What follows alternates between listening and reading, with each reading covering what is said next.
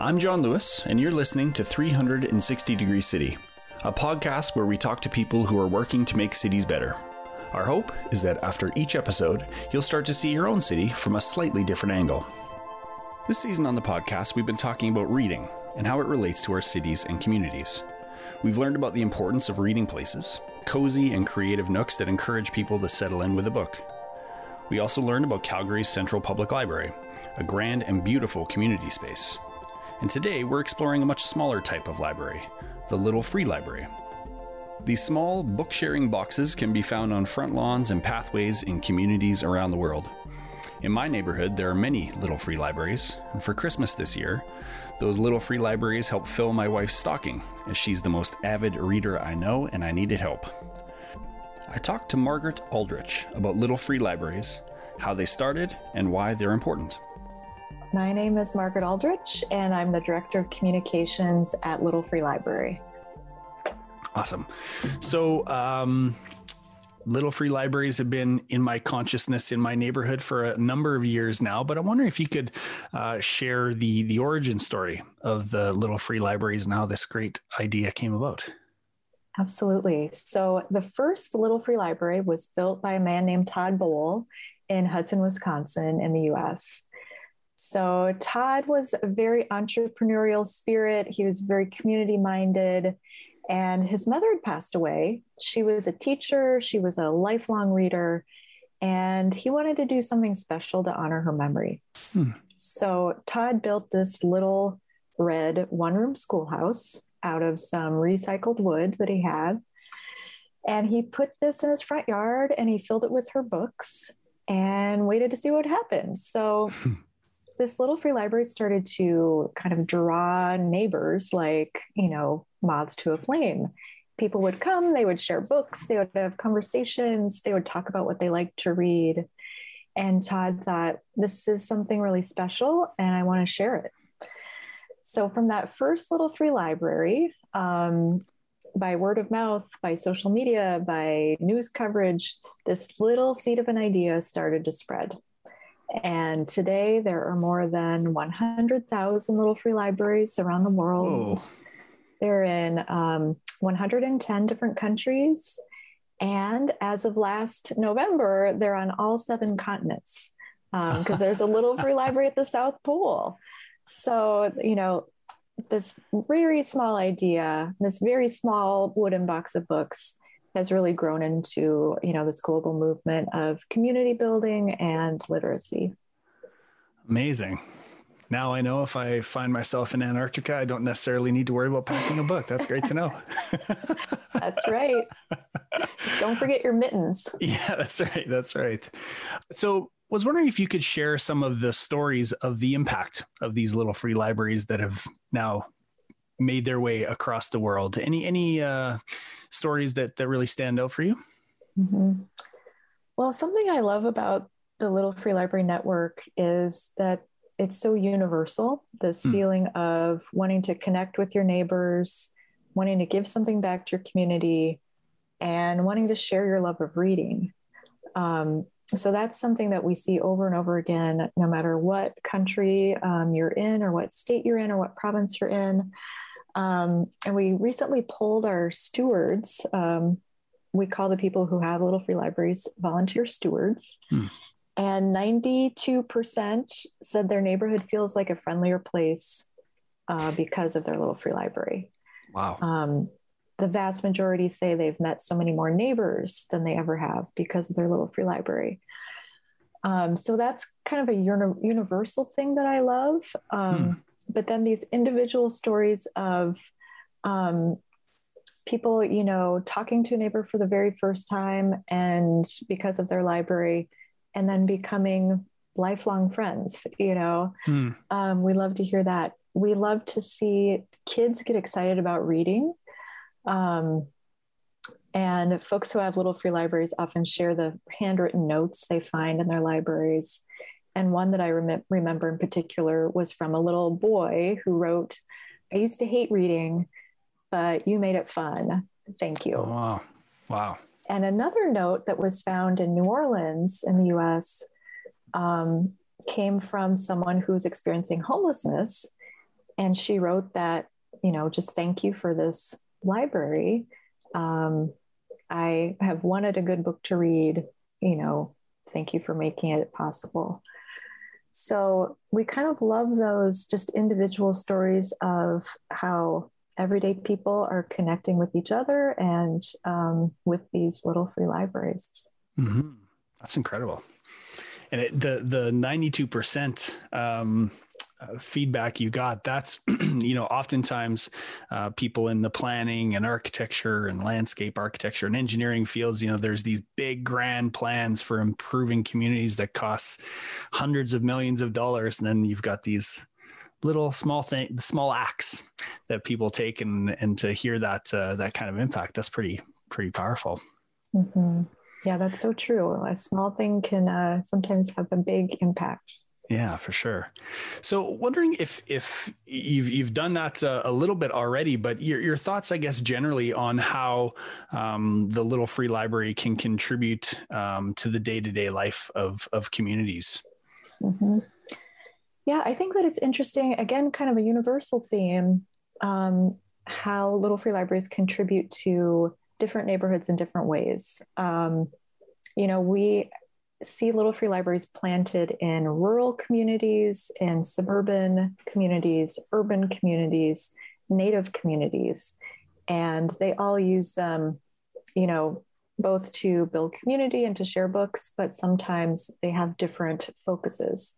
Hmm. So if you live in a suburban community where people have public libraries and bookstores and schools and other um, book access points, your main goal might be well i want to connect with people i don't know my neighbors i hmm. want to i want us to talk to each other if you're living in a rural community where your public library is 15 miles away. You don't have a way to get there. A little free library can help bridge the gap for book access.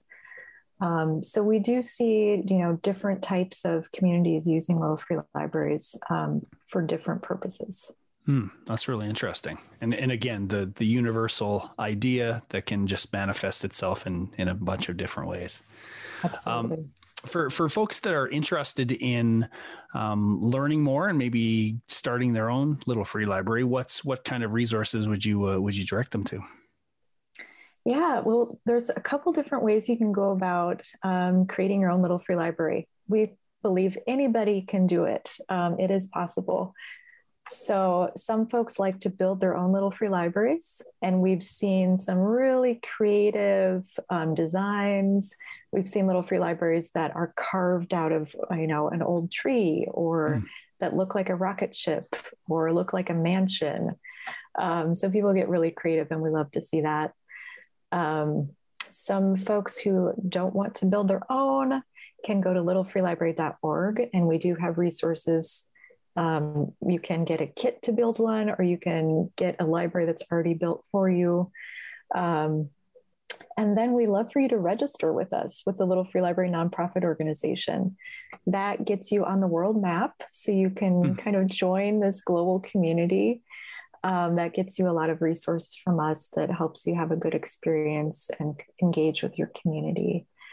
Um, and this summer, we're excited that we're going to be launching um, a mobile application. So you'll be able on your phone to search for little free libraries around you. You'll be able to see which libraries have just added new books, which libraries need new books. And it's just another level of um, connection with the Little Free Library Network. Oh, terrific, terrific. That'll be uh, that'll be exciting, especially when uh, when travel picks up again to uh, go to a new city and be able to find those. Yeah, wonderful.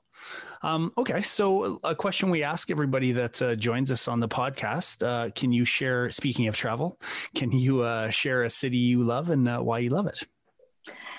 Well, I live in Minneapolis, and even though I've been here pretty much nonstop for the last 13 months, I love this city mm-hmm. um, because it has a wonderful park system. It has a great um, sense of community.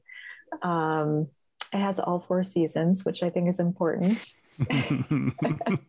even if winter lasts a little bit longer than we all wish it would.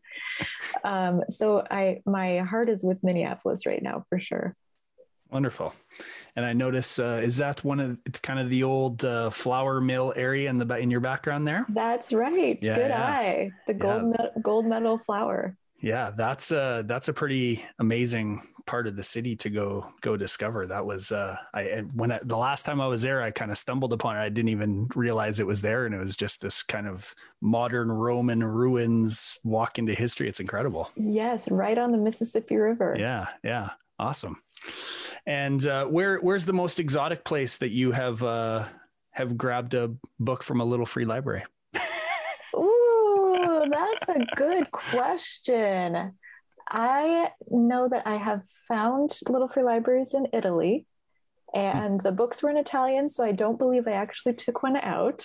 Um, but I love visiting little free libraries around the world. I love it when my friends are traveling and they send me a photo of a little free library. Um, it's a really great thing to see.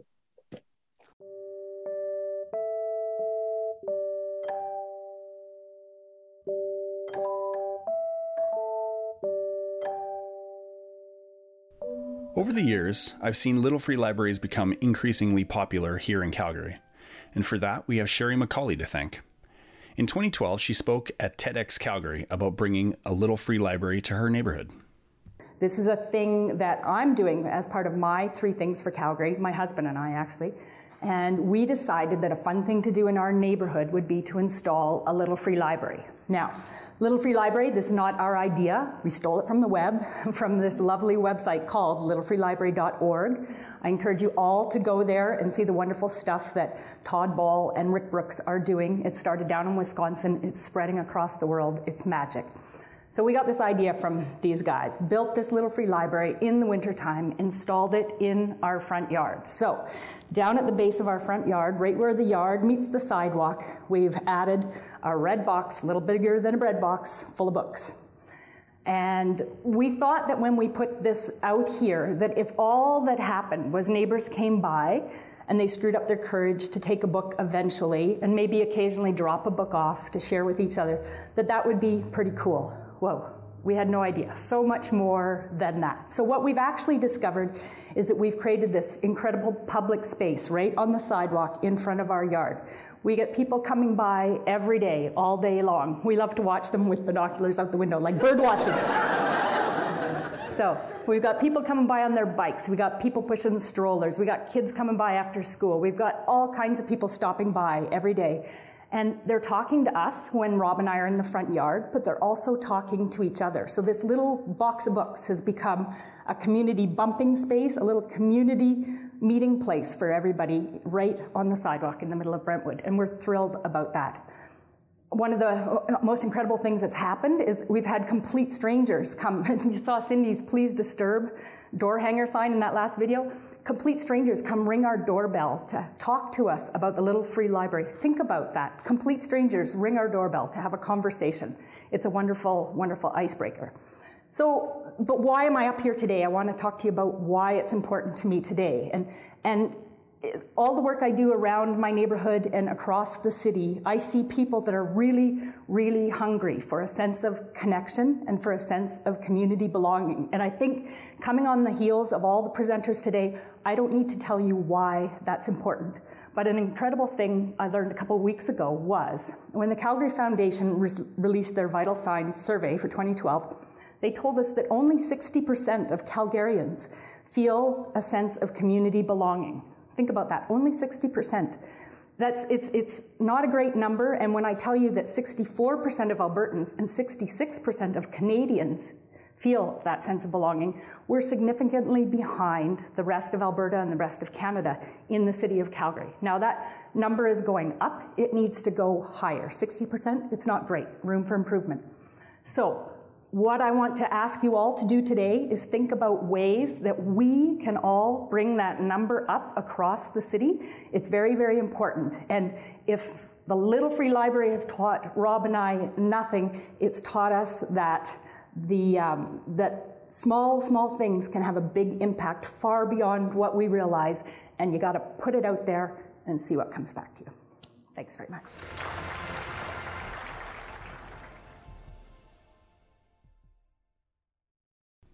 Sherry passed away in 2019, but her legacy will certainly not be forgotten here in Calgary. I think of her often when I pick up or drop off a book in my community at the little free libraries that are around my place. This episode wraps up our reading season. Our next season will be about what's next for our cities as the world emerges from the COVID 19 pandemic, so stay tuned for that. 360 Degree City is created by our team at Intelligent Futures. To learn more about the work we do, go to intelligentfutures.ca. I'm John Lewis. Thanks for stopping by.